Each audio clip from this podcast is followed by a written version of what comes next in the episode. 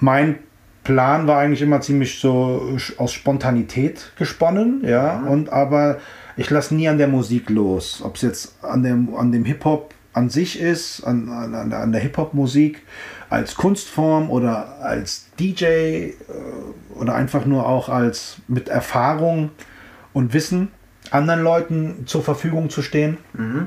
Ähm, das, äh, da erfinde ich mich auch immer wieder neu. Podcast Brody.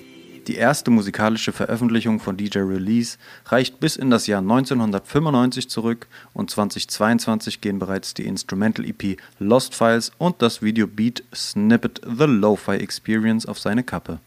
Er arbeitet dabei mit KünstlerInnen wie Kool Savage, Xavier Naidoo, Azad, Vega, Sabrina Setlur und darüber hinaus vielen weiteren Frankfurter Newcomern zusammen. In Podcast Brudi Nummer 38 sprechen wir darüber, wie er es schafft, sich immer wieder neu zu erfinden, warum Turntablism und Hip-Hop Kunstformen sind und wie sich die Wertschätzung im Umgang mit Produzenten über die Jahre gewandelt hat. Podcast Brudi. Herzlich willkommen zu Podcast Brudi Nummer 38. Ich freue mich, meinen nächsten Gast begrüßen zu dürfen, DJ Release. Hey. Wie geht's dir? Super, danke. Äh, schön, dass ich da sein darf. Ähm, wie ihr seht, wir sind heute nicht bei uns im Office, sondern im Studio vom guten Release. Ähm, magst du uns kurz ein, zwei Sätze zu dem Studio an sich sagen? Wie lange bist du schon hier? Wie bist du dazu gekommen? Was machst du hier so? also zum größten Teil sitze ich hier, guck Fernsehen.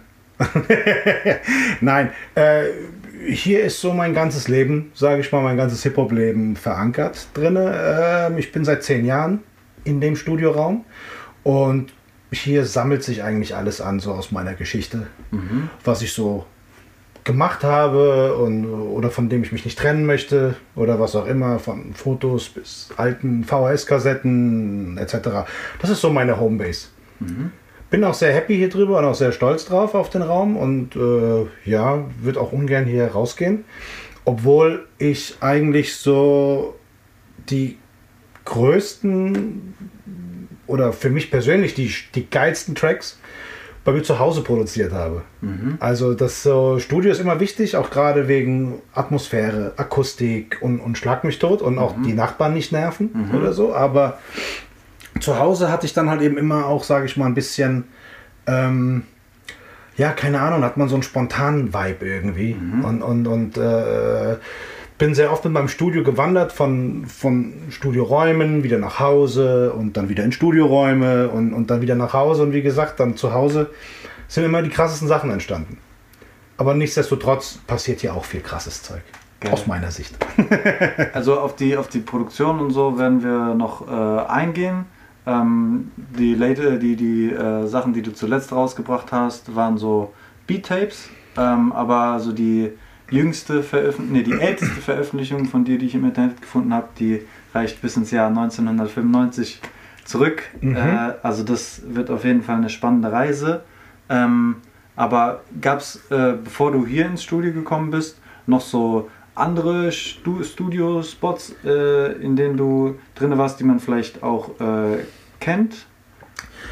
Ja, jein. Also das hat sich alles so ein bisschen, ähm, ja, schon, also äh, das fing recht früh an mit äh, auch schon, wie du schon sagst, die ersten Veröffentlichungen.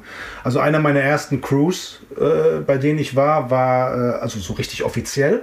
Es war Variety Pack mit, mhm. mit Hassan Anuri, äh, nannte sich damals noch Fast Age und Templar, der Trumpet.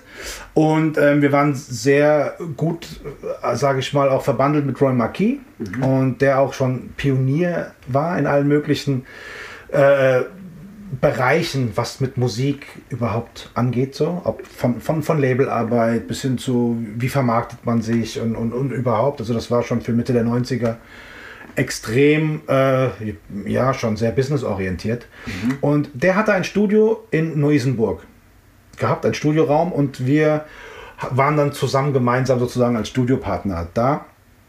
Und ähm, das ja, das waren so die Anfänge. Und so hat sich bei mir im Kopf dann auch ähm, das so manifestiert, um Musik zu machen, brauche ich ein Studio anscheinend. Oder brauche ich auf jeden Fall was Externes. Also als so die ersten Gehversuche, so als DJ mit Scratching oder auch Beats einfach irgendwie zusammenbasteln mit zwei Tape Decks oder mit verschiedenen anderen Arten, das ging schon ziemlich früh los bei mir. Das war so 88, 89 fing so diese Affinität an. Okay. Ja, ähm, wo ich schon rumgebastelt hatte mit, mit Anlage, Turntables, äh, also keine 12-10er oder so, sondern einfach Plattenspieler von meiner Schwester geklaut und so Geschichten. Und keine Ahnung, so eine innere Stimme hat mich da so immer hingeführt. Plus natürlich auch, man wurde ja schon ziemlich früh äh, damit äh, auch konfrontiert, sage ich mal, mit, mit dieser ganzen Amerika-Hip-Hop-Geschichte schon Anfang der 80er und, oder überhaupt dieser ganze Lifestyle aus Amerika. Mit ich, wenn ich, ich hole jetzt gerade mal ein bisschen zu weit aus, aber ich, ich jump dann auch wieder zurück. Ja, keine gerne. Angst. Also so diese ganze, dieser ganze, dieses ganze USA-Feeling kam dann auch schon Anfang der 80er rüber mit BMX-Rädern, dieses äh, und Skateboardfahren. Dann kam auch langsam so dieses Breakdance hier rüber. Ich, ich will das gar nicht so breit treten, weil es wurde schon in etlichen Podcasts und, und, und was auch immer was äh, schon beschrieben. Auch hier gerade Breakdance-Szene, Sprüher-Szene etc. Das ist nicht so mein Ding, ganz ehrlich. Ich habe mit 13 Mal, glaube ich, ein paar Tage an der Hauptwache Breakdance getanzt, habe gemerkt, das funktioniert gar nicht. Also, ich habe es eingesehen, ja, und äh, BMX-Rad bin ich auch, also äh, so, das gehört alles irgendwie zu so einem Lifestyle zusammen, Ja. der auch so aus den USA uns natürlich, sage ich mal, geprägt hat und auch so beeinflusst hat. Aber so Musik zu kreieren aus, aus verschiedenen Quellen, ähm, das hat mich dann so am meisten ge gepackt. Auch gerade äh, mit Plattenspielern irgendwas, was eigenes so, äh, oder den Plattenspieler als eigenes Instrument zu sehen, das hat mich super angezogen, mega fasziniert.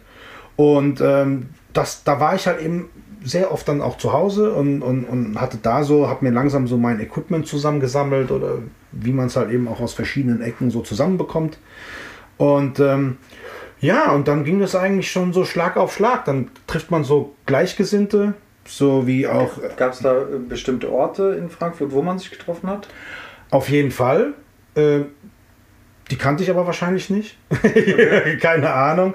Also natürlich, klar, in, in den Jugendhäusern äh, haben sich natürlich auch schon äh, Gruppen zusammengetan und, und, und Crews entwickelt, so oder in bestimmten Stadtteilen, auch Nordweststadt, kennen wir ja alle, oder Ginheim, Nordweststadt, so, dann die Entstehung mit Tone und, und, und Asiatic Warriors, woraus die Flame und, und Assad sozusagen äh, entstanden, beziehungsweise äh, die dann als, als Gründungsmitglieder und A-Bomb, die Producers, Adnan, also Adnan ist A-Bomb, keine zwei Menschen, ähm, Combat und auch äh, Feedback, der mehr so mit in der Crew mit Tone und, und, und, und Is, Ingo war. Und also ich hatte so auch meine eigene Crew, also jetzt vor Variety Pack, mit, mit Leuten, mit denen ich zusammen war. Die haben halt eben auch alle nur Englisch gerappt und so. Das, das war ja auch, sage ich mal, so der, die Grundlage von, von dieser ganzen Geschichte. Und ähm, also ich kann es dir jetzt auch nicht genau sagen. Ich bin von, von der... Äh, auf einmal habe ich mich in Jugendhäusern an den Turntables wiedergefunden oder bei irgendwelchen Hip-Hop-Veranstaltungen, wo ich dann auf der Bühne stand äh, und, und habe dann für Leute halt eben gescratcht oder, oder was auch immer. Also ich will es jetzt nicht irgendwie Alterssenilheit nennen oder so, aber es man rutscht da so automatisch rein. Und es gab halt eben auch ähm, seit den 90er Jahren ein, ein, ein, ein Veranstalter in Frankfurt, also wirklich 90 so. Der hat in der Music Hall, das war ein geiler Laden früher, ein Club, ziemlich groß, der hat dort Hip-Hop-Jams veranstaltet. Das war der Niego. War das hier in Frankfurt? Das war hier in Frankfurt, ja. Das war in, in Frankfurt West, Bockenheim im, im äh, Westend. Und ähm, genau, und da waren halt eben, also da fing das los mit, mit so, nee, ich weiß nicht, ob es losging, aber es waren so für mich gefühlt so die größte Veranstaltung, wo, wo jetzt nur Hip-Hop halt eben war. Und ähm, das war halt eben, ja, das, das, das weiß jetzt nicht, ob das schon so die Kommerzialisierung war, aber du hattest wirklich sehr viele Anhänger und Fans gesehen dort, Leute, die dort äh, hingegangen sind, so. und wie gesagt, ich habe zum größten, zu 50 Prozent habe ich es in meinem stillen Kämmerchen gemacht. Plus halt eben auch mich mit einigen Leuten connected, die entweder war es auf der technischen Art und Weise, wo man sich ausgetauscht hat, wie produziere ich was mit was, ja, wie recorde ich was, äh, etc. Und natürlich auch künstlerisch an den Turntables, ob es jetzt ein Scratch war oder was auch immer. Das, was ich damals Scratch genannt habe. und ähm, ja, und so kommst du halt eben wirklich von Pontius zu Pilatus irgendwie. Triffst auch andauernd irgendwelche Leute. Ähm, ja, und also ich sag's mal so, es, es war so ein herzliches, so ein herzliches Miteinander. Natürlich gab es Probleme und äh, jeder hatte so sein eigenes, seinen eigenen Trouble oder seinen eigenen Beef mit anderen Leuten oder so. Aber im Großen und Ganzen ähm, haben, ja, gab es ein großes so untereinander äh, so zusammen machen wollen, so in den Anfangszeiten. So. Und, und so bin ich dann halt eben auch über, über kurz oder lang dann bei Variety Pack gelandet. Und ähm, ja, es war dann krass. Ich müsste mich echt nochmal irgendwo hinsetzen und mal so wirklich tief meditieren, wie das eigentlich losgegangen ist. Wer jetzt so wirklich die große Initialzündung hatte. Aber so Ende der 80er, Anfang der 90er habe ich halt eben so auch sind zu Freunden geworden, so Assad und auch die Jungs von Asiatics und ähm, Tone, Ingo, also, also so diese ganze Crew.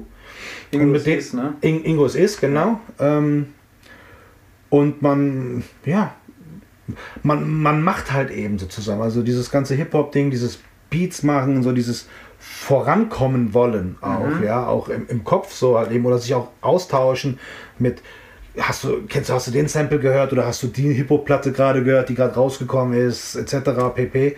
So dieses so gegenseitig so, ja, anfeuern ist das schon so, weißt du, man, man freut sich, was Neues entdeckt zu haben und also mir ging's so. Geil. Ja. Ähm, äh, bist du in Frankfurt geboren und aufgewachsen? Also wenn es jetzt scheiße ist, kannst du es rausschneiden. Also ich bin in Offenbach geboren und zehn Minuten später bin ich in Frankfurt gewesen. Meine Mutter hat es leider nicht mehr ins Frankfurter äh, äh, äh, Krankenhaus geschafft, so, sondern ich war dann auf einmal da und ich wurde dann in Offenbach geboren. Offenbach ist auch Frankfurt. Offenbach ist sowas ähnliches. So. ja. Nee, aber also ich sag mal so, ja, ich glaube, ich bin ein richtiger Frankfurter, auch wenn Offenbach im Pass steht. Ähm, Gab es so eine, so, eine, so eine Base, wo du gewohnt hast, als es so anfing mit der Hip-Hop-Sozialisation? Also, weil für mich fühlt sich das so ein bisschen an, als wäre da so sehr viel in der Nordweststadt konzentriert. Oh nee, nee, du darfst mich nicht falsch verstehen. Also da, klar, da ist viel passiert. Ja, das, das, da waren sehr viele, sage ich mal, äh, interessiert, aber es, in ganz Frankfurt kamen Leute zusammen, also aus allen Stadtteilen irgendwie. Du, ob, du, ob du sie früher oder, oder später erst getroffen hast, ja, irgendwie, aber es gab immer so diese, die, die Leute, die denselben Enthusiasmus hatten, so, weißt du, äh, und, und die hast du dann entweder auf den Jams gesehen oder, oder auf Partys, nennen wir es mal irgendwie, das war jetzt also, ich bin immer noch Anfang der 90er so. Da waren wir alle noch sehr, sage ich mal, äh, also ja, alle zu 80 oder 90 Prozent mit dem Kopf noch in dem ganzen Ami-Ding. Das, da waren auch sehr viele Amerikaner auch noch in, in Frankfurt auch stationiert, in den Bases und somit war halt eben auch in den Clubs, also da, wo Hip-Hop-Musik lief oder, oder Black Music oder was Ja. auch immer, äh, da ist man zum Teil halt eben auch hingegangen. Gab es halt eben das Funkadelic mitten in der Stadt, in der Brönnerstraße.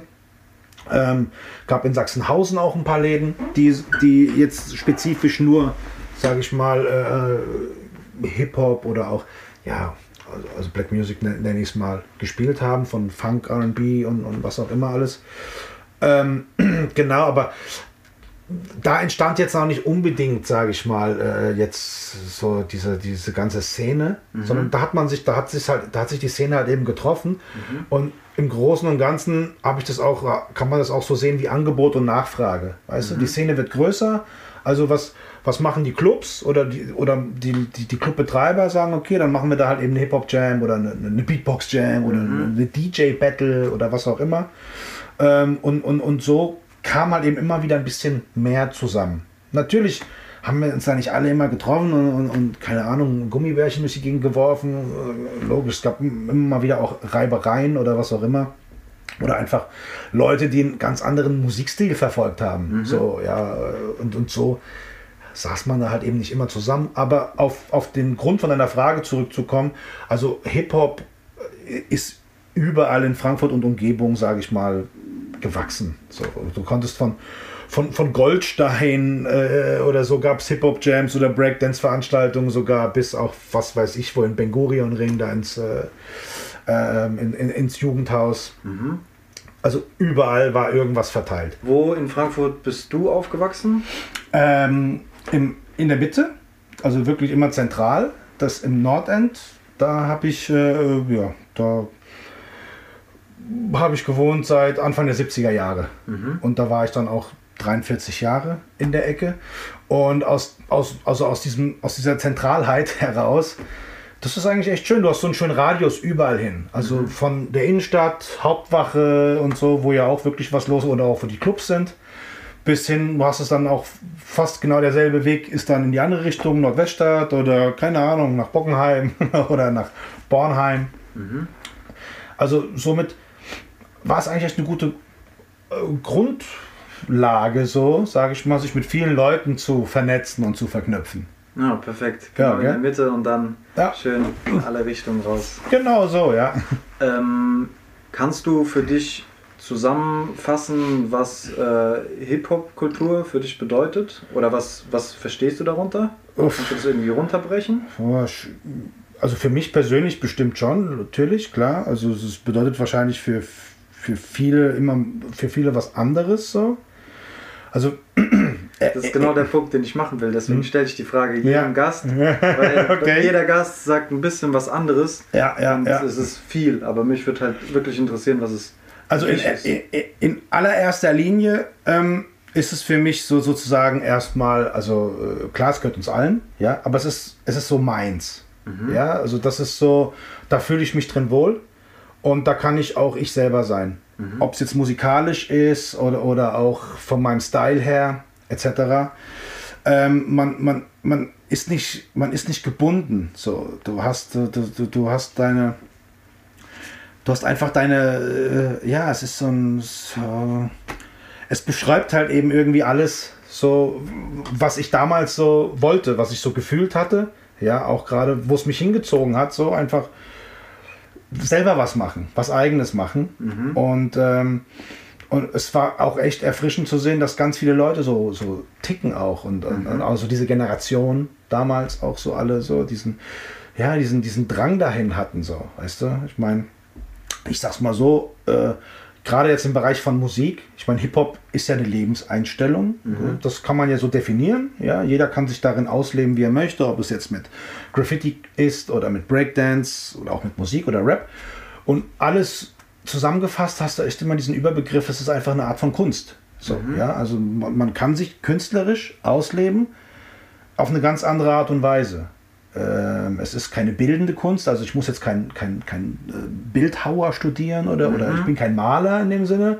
Oder jemand. keine Ausbildung so. Man braucht eigentlich im Grunde jetzt keine große Ausbildung. Richtig, das war halt eben auch nochmal so ein, so ein Punkt Freiheit.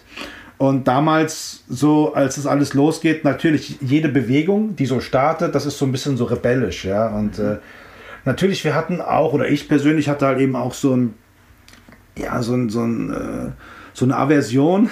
So, ich wollte keine Schlipsträger in, in meiner Welt sehen. Ja, weil ich, ich hatte einfach weite Hosen an oder, oder irgendein T-Shirt oder was auch immer und wollte mich nicht klassifizieren lassen oder irgendwie, äh, ja, dass man mich mustert, so wie ich aussehe oder was auch immer, also was ich jetzt anhabe oder so oder wie ich mich, wie meine Haare liegen oder whatever, sondern ich mache einfach mein Ding, so, weißt du, es ist nicht gebunden an irgendwas, so. Und, und wie gesagt, das, das habe ich sehr als, als meins empfunden. Deswegen hat man dann schon so Feindbilder aufgerufen ähm, von, von, von, von Leuten, die halt eben nicht in dieses Bild gepasst haben. So dann auch, weißt du, so die ihre eigene Welt hatten. Keine Ahnung, ihre Bankenwelt, wo ich nichts drin verloren habe. Ja, so, das ist nicht mein Ding. Oder Rechtsanwalt, Welt. oder so. Ähm, würdest du sagen, dass das immer noch irgendwie ein Teil ist? Weil wenn ich mir jetzt angucke, wo wir sind, da sind wir, äh, also das sieht so sehr stabil aus mit Kopf und äh, mit Hand und Fuß und Equipment. Also das ist ja wirklich etwas, wo du äh, investiert hast und das ist etwas, was eine feste Institution ist. Ähm, hat das immer noch äh, diesen rebellischen Charakter für dich oder ist es mit oder wie, wie, wie, wie gestaltet sich das mittlerweile ähm, für dich in deinem Alltag? Wie, wie, wie lebst du das aus oder ähm, ja, ja, ja, ja, ja. Ich lebe es, ich lebe es halt eben wieder neu aus, indem ich jetzt meine letzten Releases, sage ich mal, ungebunden einfach raushaue, einfach Beats, die mir am Herzen lagen, die ich vor 20 Jahren gemacht habe oder so. Mhm. Ähm, äh, ja, also ich meine, alles entwickelt sich ja irgendwie neu. Auch Musik erfindet sich immer wieder neu und so und, und äh, natürlich habe ich immer wieder diesen, diesen, diesen, diesen, äh, dieses, dieses innere Feuer. Mhm. Sonst würde ich nicht immer noch hier sitzen und, und nichts an. Also ich mache ja wirklich nichts anderes und man hat wirklich in dem Bereich Höhen und Tiefen. Mhm. Also es ist nicht immer nur alles Gold, was irgendwo glänzt, so, sondern ist auch viel Scheiße dabei, mhm. sage ich mal. Aber man, man muss auch viele Abstriche machen. So, ja. Also ich meine, keine Ahnung.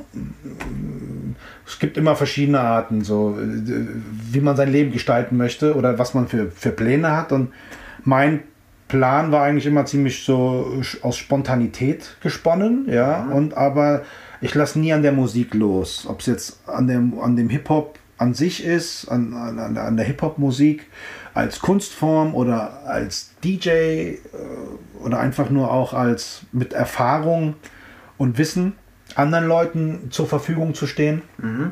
Ähm, das, äh, da erfinde ich mich auch immer wieder neu. Das ist auch echt witzig so, dass mein, mein DJ oder mein Pseudonymname halt eben Release sowas bedeutet. Ja, immer wieder neu releasen, sich immer wieder neu erfinden, sich immer wieder frei machen, so, weißt du?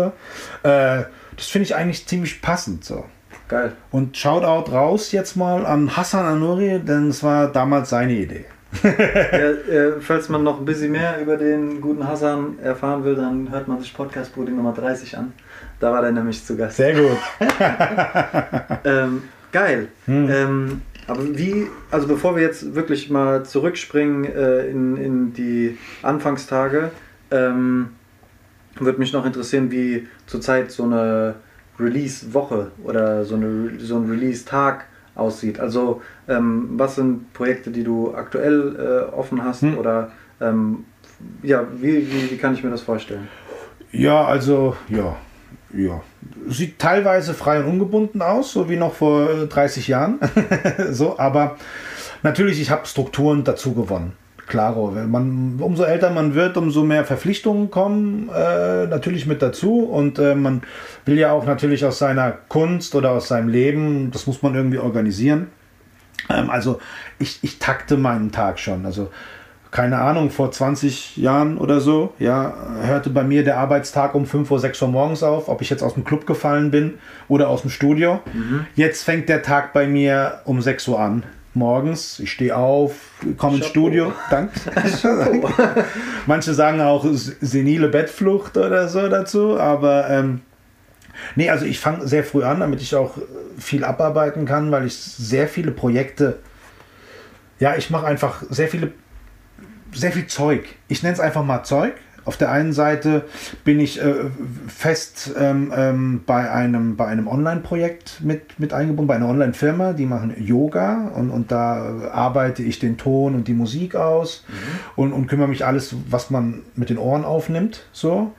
Ähm, das ist sehr geil, das ist sehr herausfordernd, das macht super viel Spaß. Und geiles Team und, und man, man, man lernt auch echt viel in allen möglichen Bereichen mhm. dazu. Plus natürlich ähm, äh, durch meine Erfahrung jetzt auch im Studio an sich so äh, recorde ich auch viel. So, also Newcomer-Rapper, Leute, Leute, die jetzt anfangen oder, oder schon länger dabei sind, aber noch nicht so wirklich ja, den, den, den richtigen Schritt nach vorne geschafft haben oder so. Da, da bin ich auch immer gerne, sage ich mal, dabei, wenn es interessant ist. Mhm. Also sobald es anfängt, irgendwie nervig zu werden oder so, dann säge ich das jetzt nicht bewusst ab, aber ähm, da fehlt dann die Euphorie mhm. irgendwie so ein bisschen. Und dann natürlich, klar, möchte ich auch äh, die ganzen Sachen, die ich so auch vor Jahrzehnten produziert habe, die ganzen Beats, durch die ganzen Neuzeit-Tools, die man heutzutage mhm. hat, ja, das, das, das, das Online, das, du, du kannst dich echt broadcast yourself seit, seit YouTube, dann gingen diese Streaming-Dienste los, die eigentlich, auch wenn es immer wieder so witzige äh, Memes gibt darüber, ja, wenn du eine Spotify-Abrechnung siehst als Künstler, möchtest du dich am liebsten erschießen oder so. Aber ich finde auch gerade dieses, äh, dieses, äh, diese Streaming-Dienste, auch wenn man dadurch jetzt, sage ich mal, nicht dieselben Zahlen erreicht wie früher, wenn du einen Tonträger veröffentlicht hast, aber die haben schon so das Musikding schon so ein bisschen abgefedert. Wenn ich jetzt mal zurückdenke an diese Zeit von 2002, 3, 4, 5, wo diese ganzen BitTorrents oder wie sie alle heißen, mm, so diese ganzen die Down, Downloads, ja, diese ja. illegalen Downloads, die ja wirklich der Musikindustrie erstmal das Genick gebrochen haben. Und natürlich die großen Künstler, ja, ich nenne sie einfach mal Stamm, die konnten natürlich weiter existieren, aber die ganzen Äste, die darüber dadurch entstanden sind, mhm. ja, in jedem, in jedem Bereich, von Studios bis hin zu kleinen Künstlern oder Musikern, äh, die einfach dazu, die sind halt eben abgestorben. Dann. Und, und, und jetzt hat sich alles dadurch auch durch dieses, durch diese Online, dieses, dieses, dieser Online-Wahnsinn, einfach mal, ähm, sind sehr, sehr viele Möglichkeiten entstanden, sehr viele Plattformen und sich, sich selber darzustellen.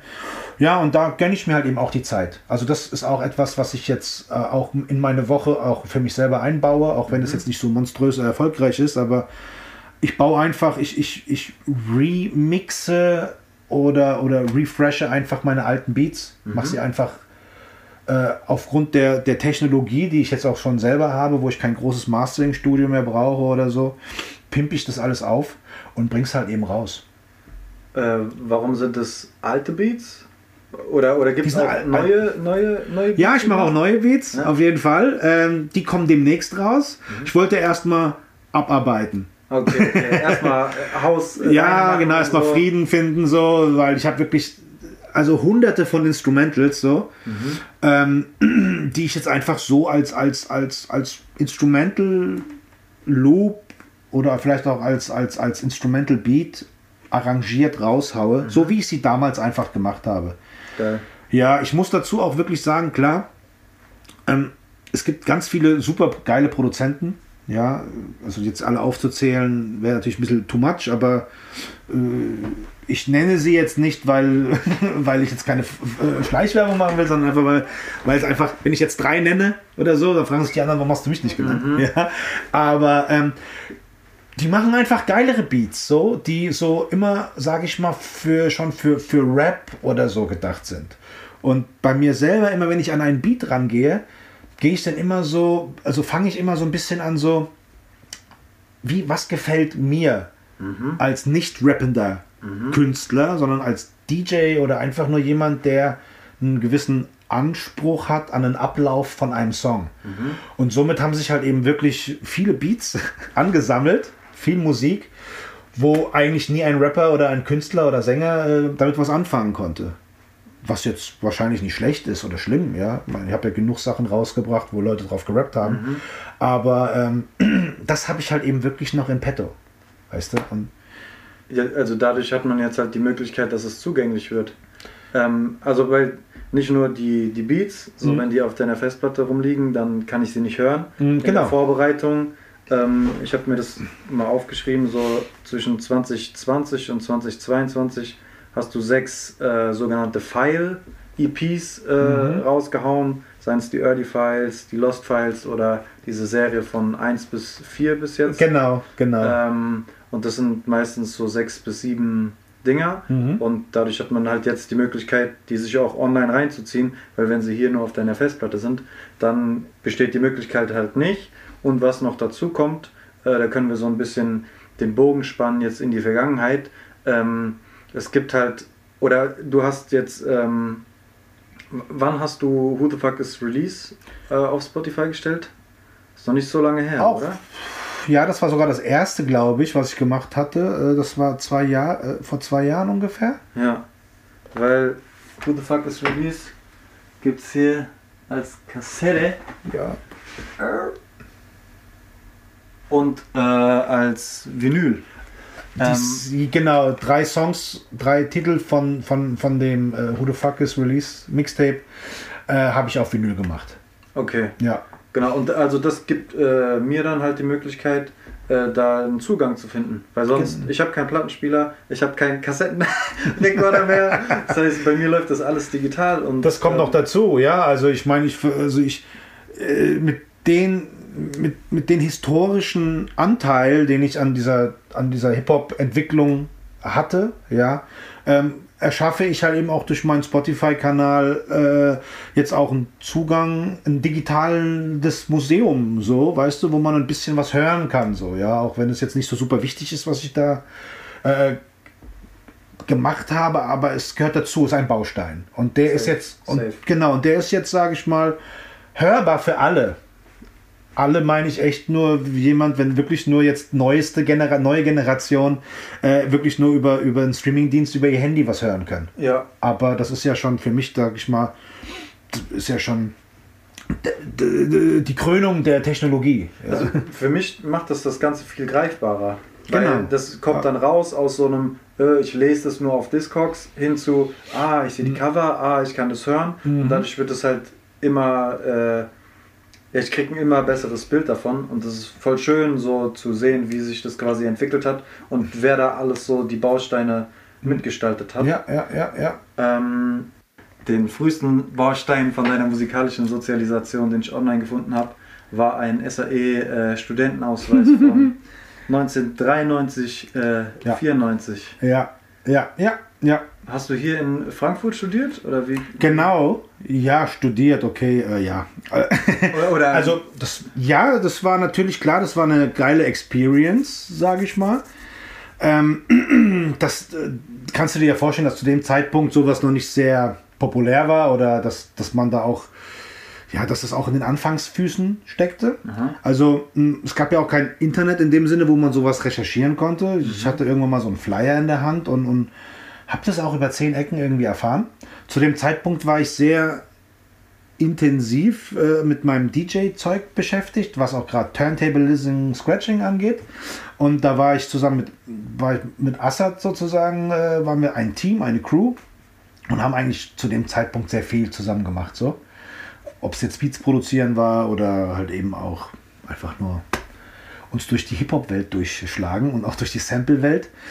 Und ähm, genau, und irgendwann mal kam dieses Thema auf, wir wollten gemeinsam mehr über Produktion lernen. Also wir, wir, wir haben uns gesagt, okay, wie funktioniert jetzt so ein Sampler, womit man das, was man machen möchte, umsetzen kann, ja, was ja auch, sage ich mal, A, schweineteuer war, auch früher, plus ähm, dass äh, äh, der Ablauf oder die Tricks und also wir hatten zu dem Zeitpunkt ja schon produziert, aber wir dachten, da ist immer noch mehr dahinter. Da muss noch irgendwo das große Geheimnis sein oder wie kriege ich die wie, wie kommen wir an, an, an die, an, an die äh, Special-Informationen ran?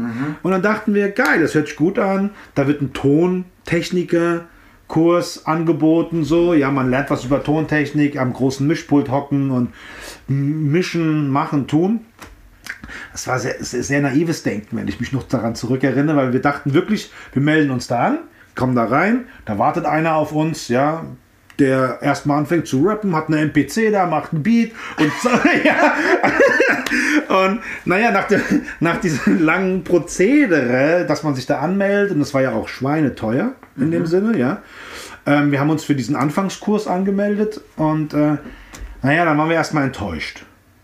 Ohne jetzt die SAE oder diese ganzen Produkte, die heutzutage mit verschiedenen anderen Schulen angeboten werden.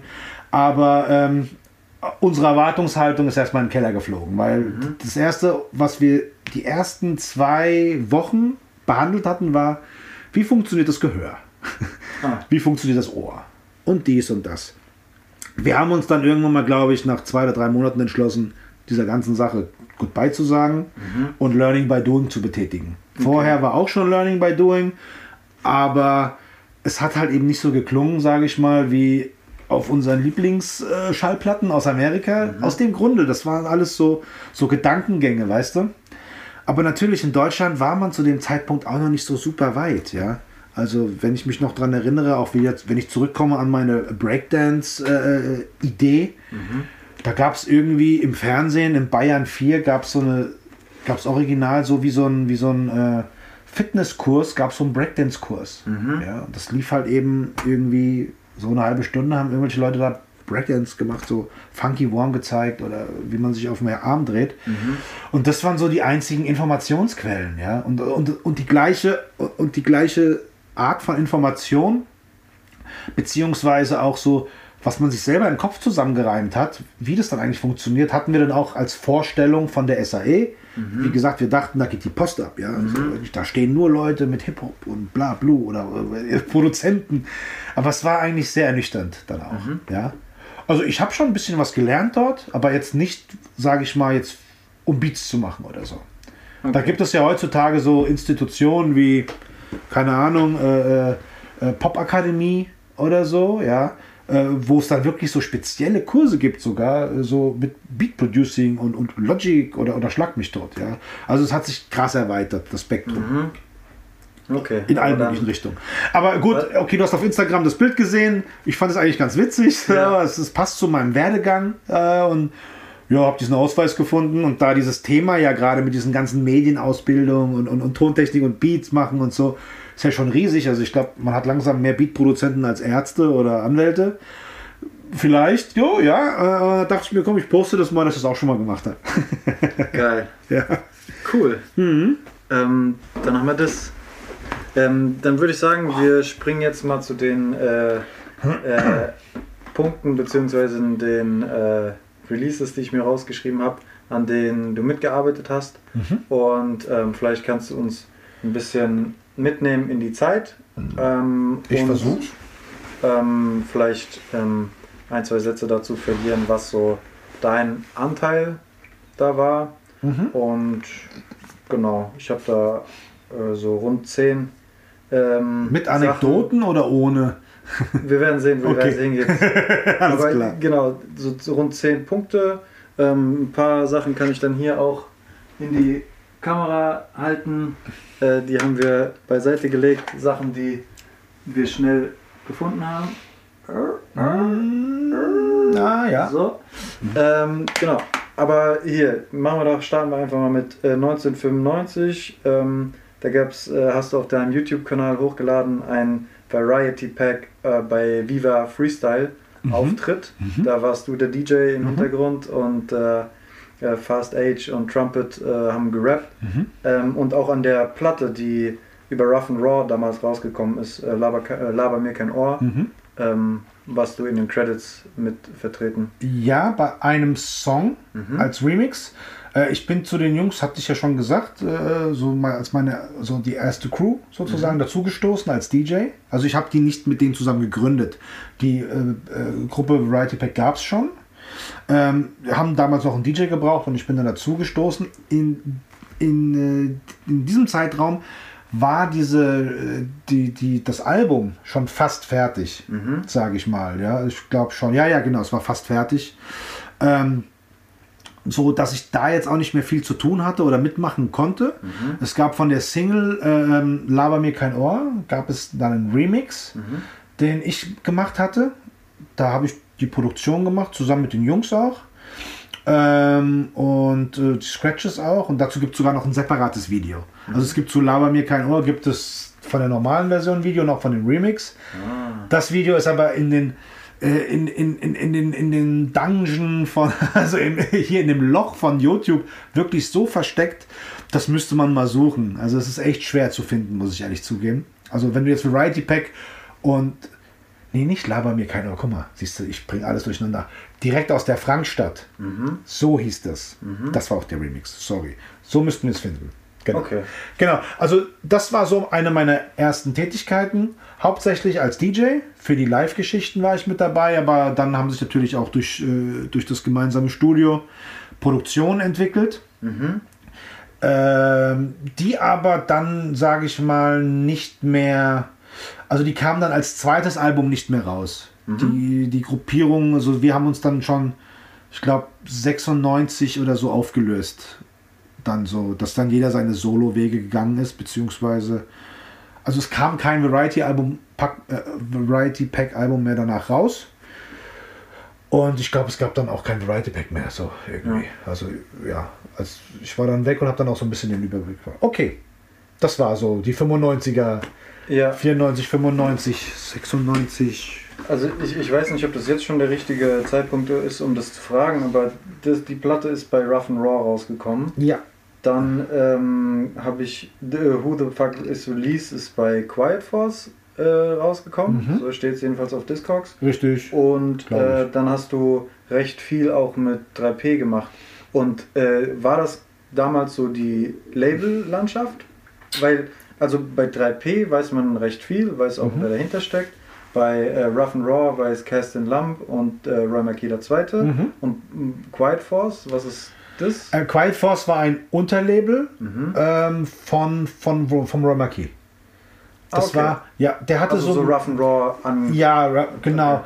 Also soweit ich mich erinnern kann, das, äh, vielleicht irre ich mich auch ein bisschen noch, aber Rough and Raw war das äh, Label, wo äh, der Roy äh, den, die Frankfurter Underground-Künstler sozusagen gesigned hat. Mhm. Darunter liefen dann Variety Pack und ähm, The Germ. Mhm. Wer waren dann noch? Da war noch Utropic Free. Das war eine Formation, ähm, die haben auf Englisch noch gerappt, aber da war Shima mit dabei. Aha. Ja. Peace out an Shima. Da gibt es äh, auch so einen Sampler von denen, wo ziemlich viele von denen. Genau. Und ich glaube, das war alles so beim, beim Carlo, also beim Rama Key, mhm. äh, war das so unter dem äh, Rough and Raw Stempel. Mhm. Ähm, und Quiet Force war ein Label auch von ihm, was so, was er entweder, das hat er glaube ich danach gegründet, mhm. wo er auch mit seinen Ami-Kollaborationen, äh, äh die er darüber rausgebracht hat, und vielleicht auch seine Mixtape-Reihe. Aus okay. dem Grunde ist dann auch ähm, mein Mixtape, Who the Fuck is Release, dann noch mit diesem Quiet Force Stempel versehen worden. Also dann gab es quasi eigentlich nur zwei äh, Labels, wenn man so sagen möchte, im Sinne von Personen, die Labelarbeit gemacht haben oder Institutionen. Also diese Rough and Raw äh, Ecke. Alles und Roy Marquis eigentlich. So. Und 3P, ja genau. Und genau. 3P. Und 3P. Ja. Oder gibt es da noch welche, die ich vielleicht nicht auf dem Schirm hatte? Zu dem Zeitpunkt gab es, also wir reden ja hier von Mitte der 90er. So. Mhm. Äh, da war, war Roy Marquis und seine, seine Labelarbeit im Independent-Bereich mhm. so das einzige hier aus Frankfurt. Mhm. Ja, auf jeden Fall. Also, falls jemand andere Informationen hat, äh, bitte wegen melden. dem, ja, bitte melden. Genau. ähm, und, und, und 3P ist auch recht zeitgleich gegründet worden, ist aber auch dann, ähm, sage ich mal, sehr straight oder, oder halt eben auch durch die Produktion dann bei einem Major gelandet mhm. und, und, und hatte dann auch ganz andere, ja, das war ein ganz anderes Standing mhm. dann auch, auch was so Verkaufszahlen und Präsenz auch anging. So, okay. Ja, also bei, bei, wie gesagt, Quiet Force, Rough and Raw war sehr independent, sehr underground, ja, äh, was ja jetzt nicht qualitativ dann schlechter ist. Ja. Aber ähm, genau, 3P war dann so ein bisschen mehr so auch, hatte dann durch diese Major-Anbindung, ja, und auch, denke ich mal, auch durch die Art und von dem Konzept der Musik her, dann auch eher zu den Musiksendern im Fernsehen schon ein viel, viel größeres, also größeres Aufsehen erregt. So, dass mhm. die Videos liefen auch bei, bei MTV und bei, bei, bei Viva. Und somit, klar, gewinnst du Präsenz und, und, mhm. und Aufmerksamkeit. Ja. I see. Ähm, nächsten Punkt, den ich mir aufgeschrieben habe, ähm, mhm. 1997, Roy Marquis, äh, der zweite DJ Sherry und DJ Release, The Marquis Club. Yeah da sind wir.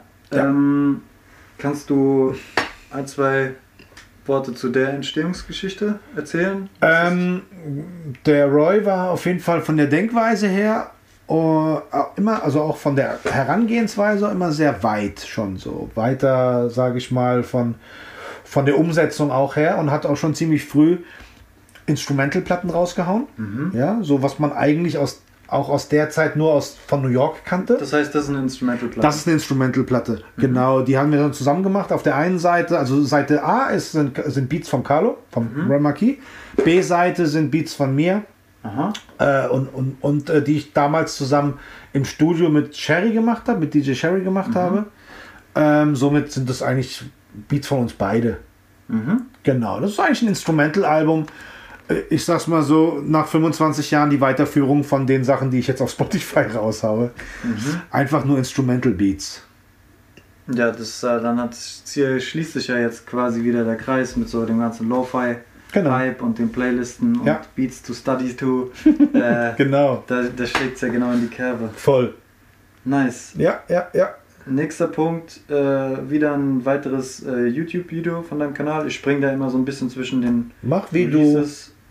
Und den äh, Videos, Mhm. weil da sind auch richtig kulturhistorische Schätze. Danke. Äh, 1999 äh, Transformers DJ Crew, äh, du an der Seite von Azad und ich glaube noch einer weiteren. Mhm, DJ Person. Dragon damals. DJ Dragon. Ja. Ähm, kannst du ein bisschen was zu der Veranstaltung erzählen oder wie, wie ihr euch als Gruppe quasi gefunden habt?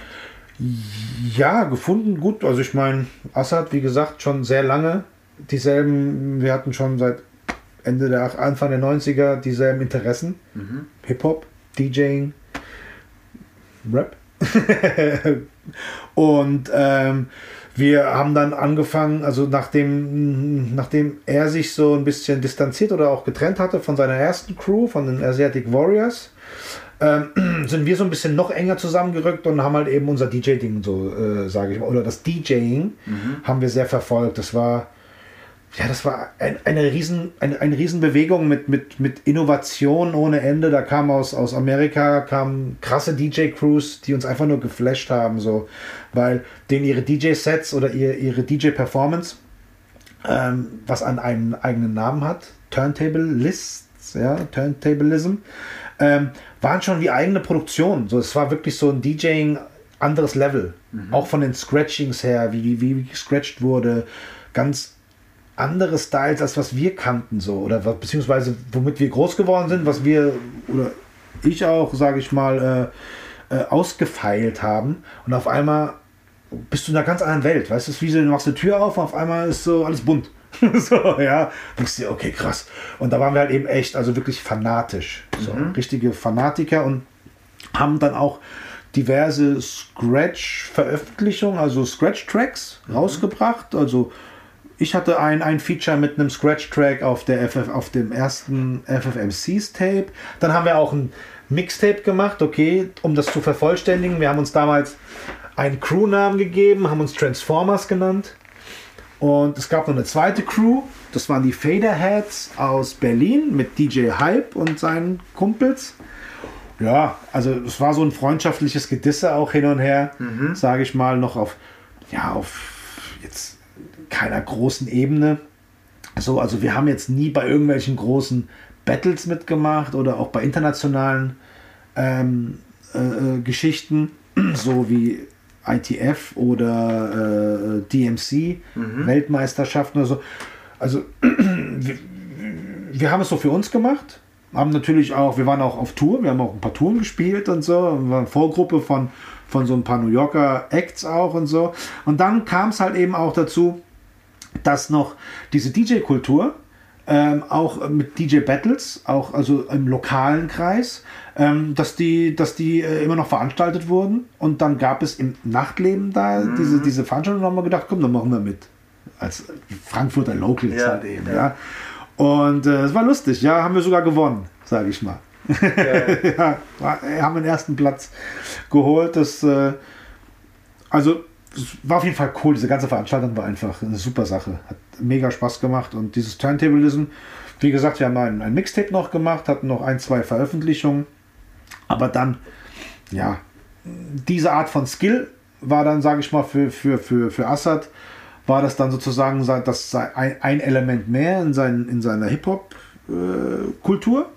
Und es war, für mich war es halt eben mein Sprachrohr. Also ich habe DJing und Scratchen mehr verfolgt, weil ich auch genauso wie mit Breakdance, mit Rappen talentlos bin. Ja, so.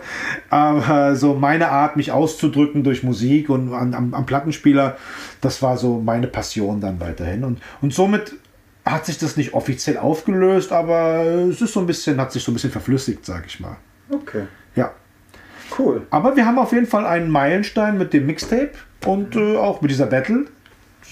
Wie du schon sagst, ein schönes Stück Zeitgeschichte. Man sieht ein paar Leute auch, die man immer noch heutzutage so sieht. Safe. Assad auf jeden Fall. ja, auch äh, der nächste Punkt, den ich mir aufgeschrieben habe, selbes Jahr, auch 1999, äh, Who the Fuck is Released. Mhm. Das Tape, was wir jetzt schon mal angesprochen haben, auch in die Kamera gezeigt. Wie gesagt, über Quiet Force. Und da sind unter anderem Leute wie Tone drauf, Azad, die Binding Squad, mhm. äh, Moses Pelham, Chima, mhm. äh, die Charps, also Jace und äh, Jonesman, Jonesman mhm. dann das Nordmassiv. Ähm, also quasi wirklich gefühlt jeder mhm. oder 95 Prozent, alle, die in dieser Zeit irgendwie sich getummelt haben. Mhm. Da gibt es auch ein kleines Video zu dem zur Release Party mhm. im Nachtleben. Ähm, aber wie ist das zustande gekommen? Hast du da so ein festes Studio und hast die Leute eingeladen oder hast du den. Also ja, jein, nein. nein. also alles dabei. Also wirklich alles dabei. Ähm, ja, das Tape war wirklich, ich sag's mal, diese, diese, dieses Projekt ja. hat schon im Vorhinein mehr Welle geschlagen, witzigerweise, als äh, mehr Welle vorher als, als danach, schon mhm. so ein mhm. bisschen. Ähm, ich hatte das geplant. Ja, natürlich, äh, Roy Marquis hat auch mich dazu ermutigt, hat gemeint, ey, was hältst du von einem Producer-Album? Ja. Mhm. Äh, ich hatte ja schon erwähnt, meine Beats zum größten Teil sind nicht unbedingt so für jeden Rapper gleich nutzbar, aber ich fand diese Idee, A, was Frankfurt zu dem Zeitpunkt zu bieten hatte, interessant aus meiner Sicht darzustellen. Ja, jetzt, jetzt nicht den Markt oder irgendwelchen Trends nachzuverfolgen oder irgendwelche Beats so nachzubauen, äh, dass sie ins Zeitgeschehen oder in die Szene passen, sondern mhm. ich habe einfach meine Beats genommen und mit allen Leuten auf diesem Tape bin ich eigentlich, war ich und bin ich befreundet. Ja, und also wir waren wirklich diese Szene, von der ich auch gesprochen habe. Manche Leute hast du öfters gesehen, manche nicht. So haben sich halt eben eine Szene gebildet oder, oder so. So kam man halt eben zusammen. Mhm. Und zu dem Zeitpunkt war der Austausch halt eben sehr, sehr rege. Und ähm, da, da kam, kam dann halt eben auch durch Ron Marquis halt eben auch die Sache auf, ich soll, okay, ich, ich kann eine eigene Platte, ich, soll, ich sollte ein eigenes Producer-Album machen mit dies und mit das, ja, also einfach mit den, mit den Rappern aus der, und ich fand diese Idee halt eben auch cool, mhm. ja, einfach alle zusammenzubringen, so die, mit denen ich A, was zu tun hatte und ähm, ja, und halt eben auch mal darzustellen zu dem Zeitpunkt, so wie so eine, wie so eine Zeitkapsel, ja, mhm. was auch, was auch super ist, einfach zu zeigen, was gab es zu dem Zeitpunkt alles. Ich habe bestimmt auch ein paar Leute da vergessen oder die konnten mhm. einfach nicht mit drauf, weil so eine Kassette halt eben auch nur bedingte Spielzeit hat, ja. Aber ähm, also dieses ganze Projekt war halt eben eine Herzensangelegenheit und somit ich habe ein paar, ich habe eine Menge Beats gesammelt und bin halt eben erstmal zu so ein paar Leuten mhm. gegangen. Also erstmal zu Tone, mit ihm gesprochen, mit Assad und dann. Und das ging dann halt eben wirklich so, keine Ahnung, das hat dann irgendwie der eine und der andere mitbekommen, auch dann Jonesman und so weiter. Ja, und die haben dann, also die sind dann alle auf mich zugekommen. Hey, wir haben gehört, du machst ein Tape und so. Können wir da mit drauf und bla bla bla. Und ich war zu dem Zeitpunkt in der Produktion, war ich äh, so, war ich dann fast schon frisch bei 3P gesigned worden mhm. und hatte da auch schon meine Produktion am Laufen und etc. Das war natürlich dann auch schon, also das war auch ein Punkt, sage ich mal, jetzt, jetzt keiner, den ich jetzt positiv oder negativ be bewerten würde, sondern einfach nur, okay, man hört, Release ist am Machen, am Tun und ist jetzt auch gesigned bei, bei 3P und, und macht da seine Sachen, weißt du, so, ja. das ist dann so eine, so eine Dynamik, wie so ein Podcast, so, oder irgendwie. Ähm, und dann kam halt eben so, kam ich von Pontius zu Pilatus irgendwie, ja. Ich habe erst den Song gemacht mit Assad und Ton mhm. und Kosek, ja. ja, ein Homie auch von uns. Und der hat halt eben auch brutal Welle geschlagen, ja. Und dann, dann ging es halt eben echt ab so. Also der war nicht veröffentlicht worden, aber klar habe ich dann bei mir im Studio, habe ich dann den, den Charps, Jonesman und, und, und den Jace gezeigt, ja, die so, oh, okay, krass, wir müssen krasser werden eigentlich so, ja.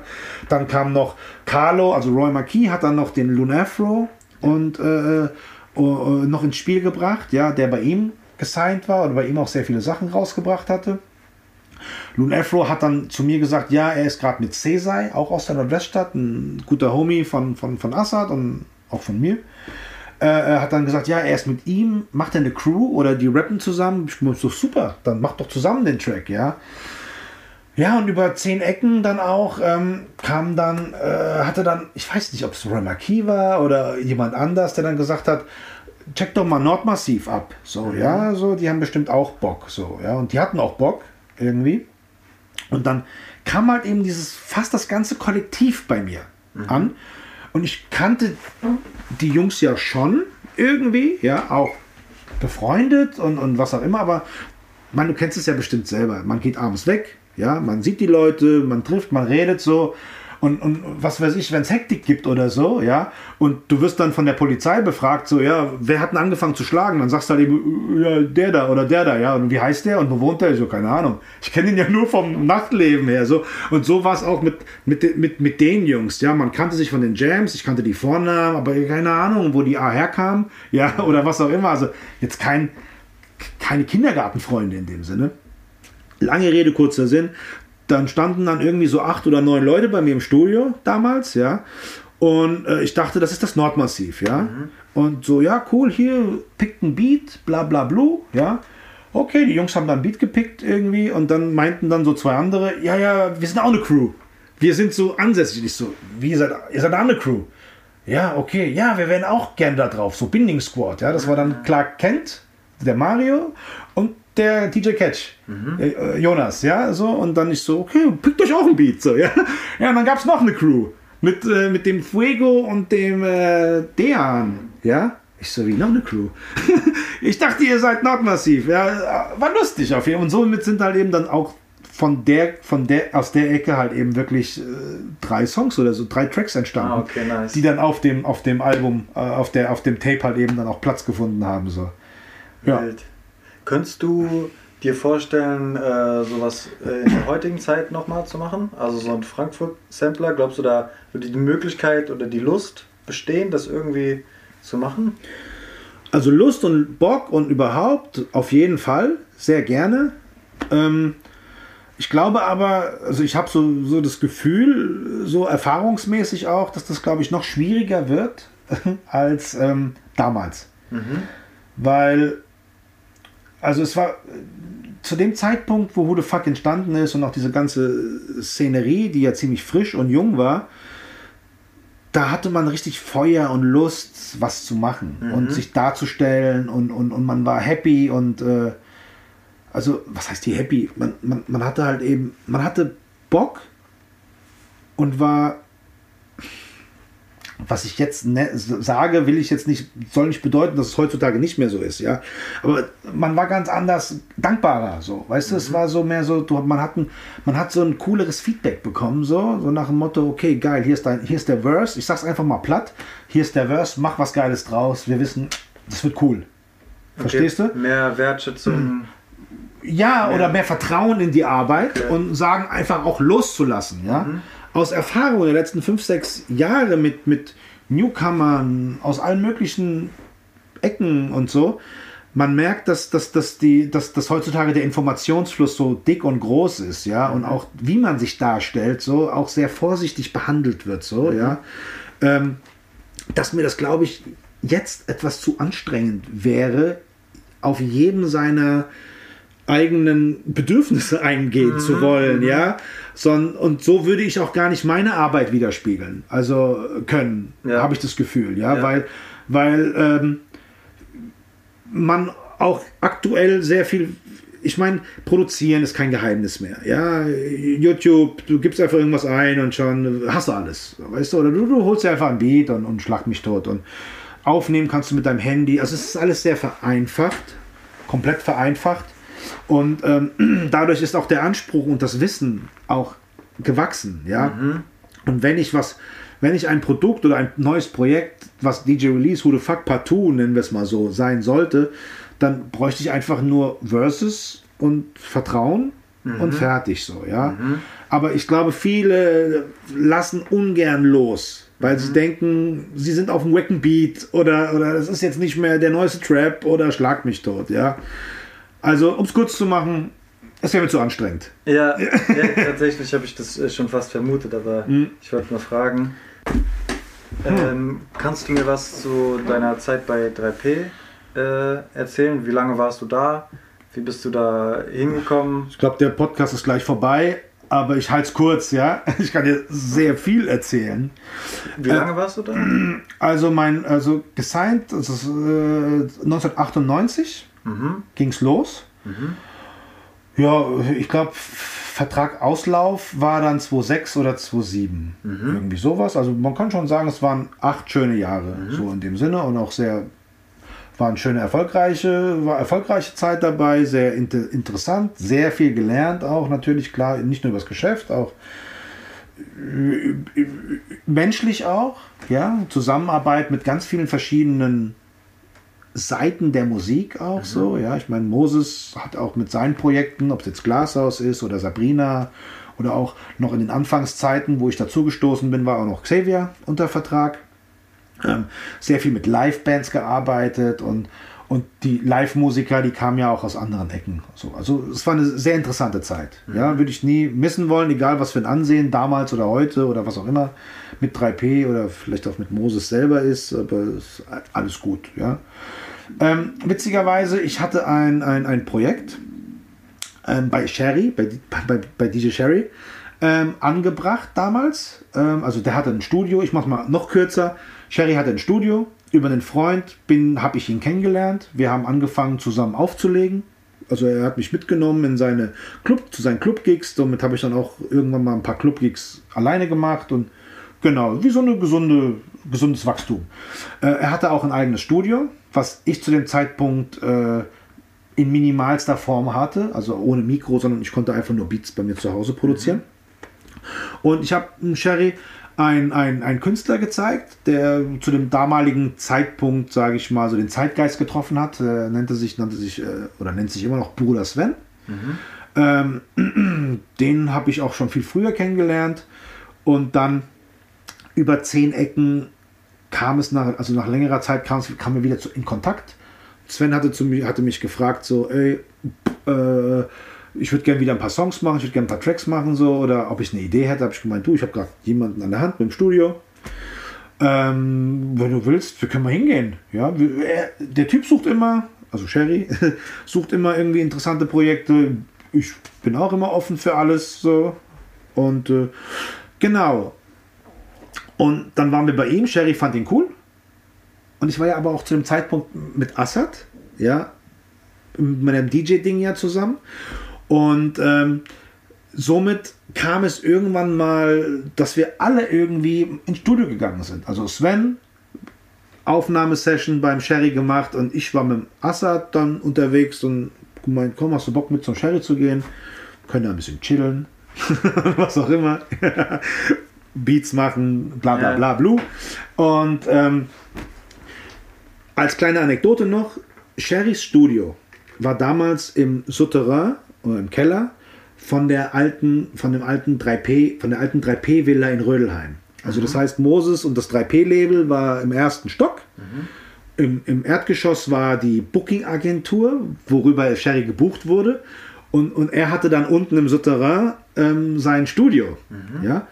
Lange Rede, kurzer Sinn, wir waren alle im Studio, haben Musik gemacht, ja, und durch das Souterrain, der hat, hatte so ähm, äh, Wintergartenfenster. Mhm. Und auf einmal rappt Sven so, ja, seinen, seinen Text. Und wir so alle voll mitten dabei. Auf einmal meint der Sven so, ey, hier gucken irgendwie so zwei Typen durchs Fenster. Und, und, und wir schon so, was, wer, wieso, wer stört uns hier, weißt du? Ja, dann war das Moses und Thomas, die sich so gewundert haben, was, wer rappt denn da in dem Souterrain? So, ja. Naja, und so kam das halt eben alles irgendwie zustande. So, ja, die haben geklopft, haben, kamen rein, haben gemeint, was geht denn hier ab? Warum wissen wir nicht, dass bei uns im Keller irgendwie Musik passiert? Ja, naja, und dann kam halt eben eins zum anderen. Ich glaube, mit, mit, mit den anderen Geschichten können wir jetzt noch mehrere Podcasts nur bei 3P-Zeiten füllen, aber, aber so, so bin ich zu 3P gekommen, mhm. um da mal einen Punkt zu machen, ja. Ähm, und ähm, hatte dann das Bruder Sven-Album da, hatte dann noch einen super krassen geilen Newcomer J Love, der dann mhm. zu dem Zeitpunkt dazu kam. Ja, mit dem sein Soloalbum hatte ich auch ja sechs Songs drauf, also auch das halbe Album produziert. Und ähm, ja, so ging dann diese 3P-Zeit los, ja. Und dann war, wurde ich als, als, als DJ, als Live-DJ halt eben in verschiedene Projekte von Moses eingebunden. Wie, ich habe mal bei Xavier auf ein paar Konzerten DJ gemacht, dann bei Sabrina habe ich auch mal ausgeholfen. Und bist du auch in einem Video von ihr zu sehen? Ich bin auch mal in einem Video dabei, das war aber erst später, das war dann schon so 2004, glaube ich. Das mhm. war dann, ja, aber bei den An zu den Anfangszeiten war das jetzt noch so erstmal gucken, wo was reinpasst. So, da ging es erstmal um Produktion. Mhm. Genau. Okay.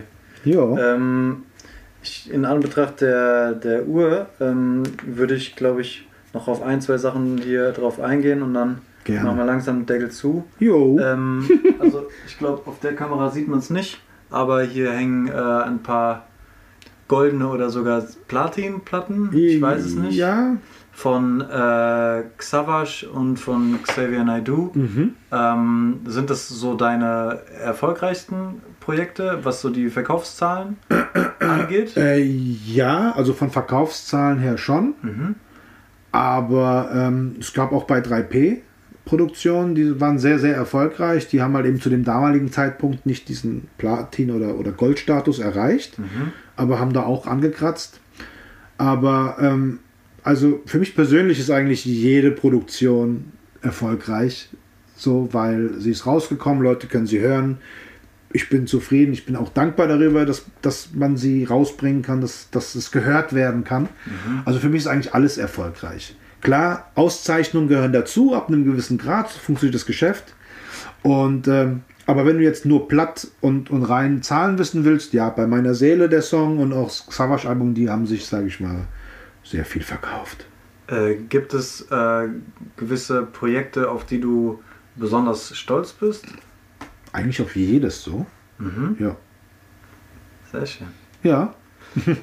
ähm, no, vielleicht einfach, um es noch vollständig zu machen. Tata! Ja, noch, noch zwei Sachen. Das liegt dir am Herzen, gell? Das liegt, also Freunde der Sonne liegt mir am Herzen. Ja. Da haben wir hier Nummer die CD hm, hm. und äh, Vega Chaos. Ähm, genau, diese. Kannst du uns noch mal kurz mitnehmen in, zu den Freunde der Sonne Projekt? Das ist ein Das war was ganz Spezielles. Ding. Ja, ja. das, das ist was ganz Spezielles. Ich meine, da gehören einfach auch, um, um, um die Geschichte oder um alles zu vervollständigen, gehören auch die anderen drei eigentlich dazu. Aber ich übernehme jetzt einfach mal die Kurzfassung. Ähm, eine spontane Idee. Das kam 2002 raus. Ähm, durch die, durch, die, durch, durch die Produktion bei 3P und, und, und den Catch und äh, gut, den Ilmatic sowieso natürlich, klar, durch 3P kam da bei mir die Verbindung. Also wir waren ja auch ein Produkt, also er hat auch bei mir produziert oder, oder aufgenommen und ich habe produziert für ihn. Ähm, durch mein Who the Fuck is Release Tape ähm, bin ich auch sehr, also sehr gut befreundet auch dann mit, mit dem Catch zusammen. Mhm. Also wir haben uns da auch produktionstechnisch und auch menschlich sind wir, haben wir uns super verstanden. Und ähm, Savage habe ich dir ja auch schon, aber nicht in dem Podcast, aber privat erzählt, dass ich den auch schon länger kenne. Ja. Und ähm, ja, so, so ist also die Verbindung. Wir waren sozusagen alle befreundet. und ähm, Savage hatte an einem, an, an, an, an dem Tag, ähm, hatte er ein Interview beim HR, bei einer Hip-Hop-Show.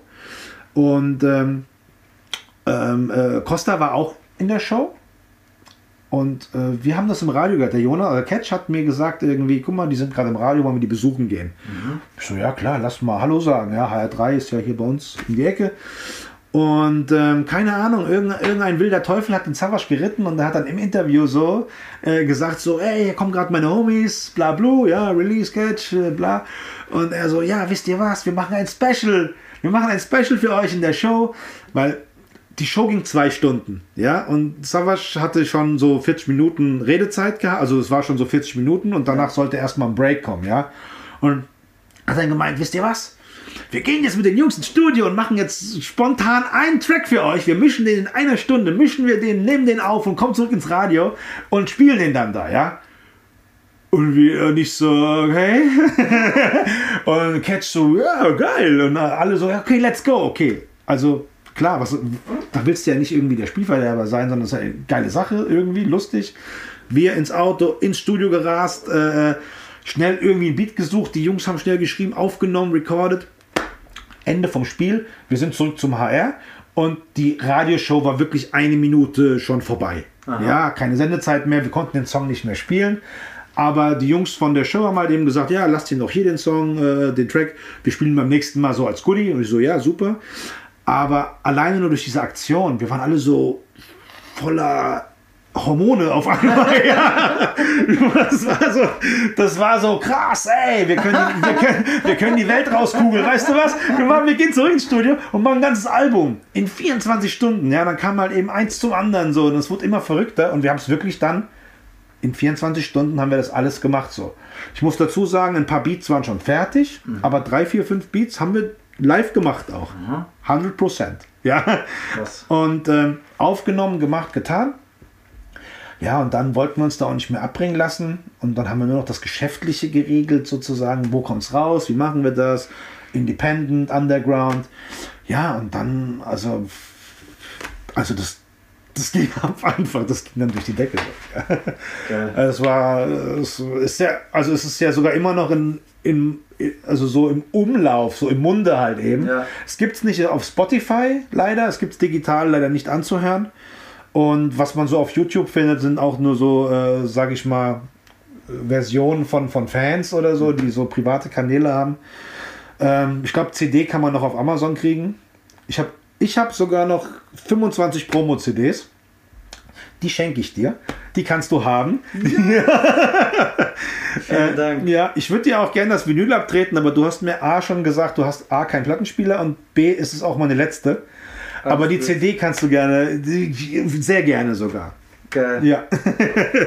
okay, das war jetzt die kleine Anekdotenstory von Freunde der Sonne. Falls einer von den anderen drei das jetzt hört und noch eine Side Story hat, wo ich vielleicht nicht vergessen habe, bitte melden. Sehr gut. Ja. Dann würde ich sagen, erklärst du noch kurz, was dein äh, Beitrag bei dem guten Stück hier war und dann machen wir den Deckel zu. Gerne, gerne. Also, ähm, das hat mich sehr gefreut sage ich mal, dass es eine Anfrage kam von dem Manager Simon, mhm. äh, dem ich auch schon sehr lange befreundet so, bin. Ich muss sagen, von Vega Chaos. Vega. Vega, genau. Ja. Und ähm, Vega kenne, kannte ich auch zu dem Zeitpunkt nicht wirklich richtig, also äh, privat oder so, sondern auch nur von seinen Produktionen her. Und vielleicht ist man, sind wir uns auch mal ein, zwei Mal irgendwie über den Weg gelaufen oder so. Aber lange Rede, kurzer Sinn. Simon hat mich gefragt, ob ich Lust hätte, ein Feature zu machen mhm. auf einem Track von, von dem Album. Mhm. Und ich so, was für ein Feature? Ich meine, was kann ich denn? Also, was kann ich denn machen, um zu featuren? Ja, dann meinte er, ich soll die Hook scratchen. Ich so, ah, okay, alles klar. Mhm. Und hatte eine kleine Vorgabe, aber auch Freiheit, ob, mir irgend, ob ich irgendwas finde. Genau, und so kam das zustande. Also habe mich da hingesetzt und, und habe halt eben die Hook gescratcht. Hook, Hook Scratch Parts so zusammengesetzt aus verschiedenen einzelnen Wörtern. Äh, ich habe mich sehr geehrt gefühlt auf jeden mhm. Fall. Da sind auch coole Features ja auch drauf und so. Und äh, Vega macht super geile Mucke. Und äh, sehr gefreut über die Anfrage und auch, wie gesagt, dass das dann da drauf kam. Sehr geehrt. Und so Hook-Scratchings oder so, beziehungsweise überhaupt Scratchen tue ich auch aktuell immer noch. Und wenn es zu einem Song passt und, und, und, wenn es mir Spaß macht oder wenn, wenn der Song nach mir ruft, mache ich das auch immer noch gerne. Habe auch bei diversen anderen aktuellen oder weniger aktuellen Produktionen auch Scratches gemacht, so, wo ich auch nicht unbedingt gelistet werden muss. Ich fühle mich beruhigt, wenn's, wenn es dem Song zugute kommt. Okay, nice. Ja, ich hoffe, das passt alles in deinen Podcast. Ey. Ja, an dieser Stelle schon mal vielen, vielen Dank ich danke für die ganzen Einblicke. Ähm, liebe Leute, äh, wir haben jetzt einen kleinen Ausschnitt von äh, dem zu hören und zu sehen bekommen, was äh, der gute Mann gemacht hat. Ähm, es gibt auch noch ein paar aktuellere Produktionen, wo er sich lieber äh, im Hintergrund äh, hält, aber auch jetzt ist so in der Frankfurter Rap-Szene und was die Newcomer äh, aus der Ecke angeht, ähm, noch einiges mehr von dir, was wir jetzt nicht angesprochen haben und ansprechen konnten. Aber ich glaube, wir haben so ein bisschen reingepiekst und konnten so äh, ungefähr ein Gespür dafür entwickeln. Auf jeden Fall. Ähm, von daher vielen, vielen Dank und wir sind draußen. Bis zum nächsten Mal. Sehr, Sehr gerne, mein Lieber. Podcast Pro die Podcast -Pro Brody.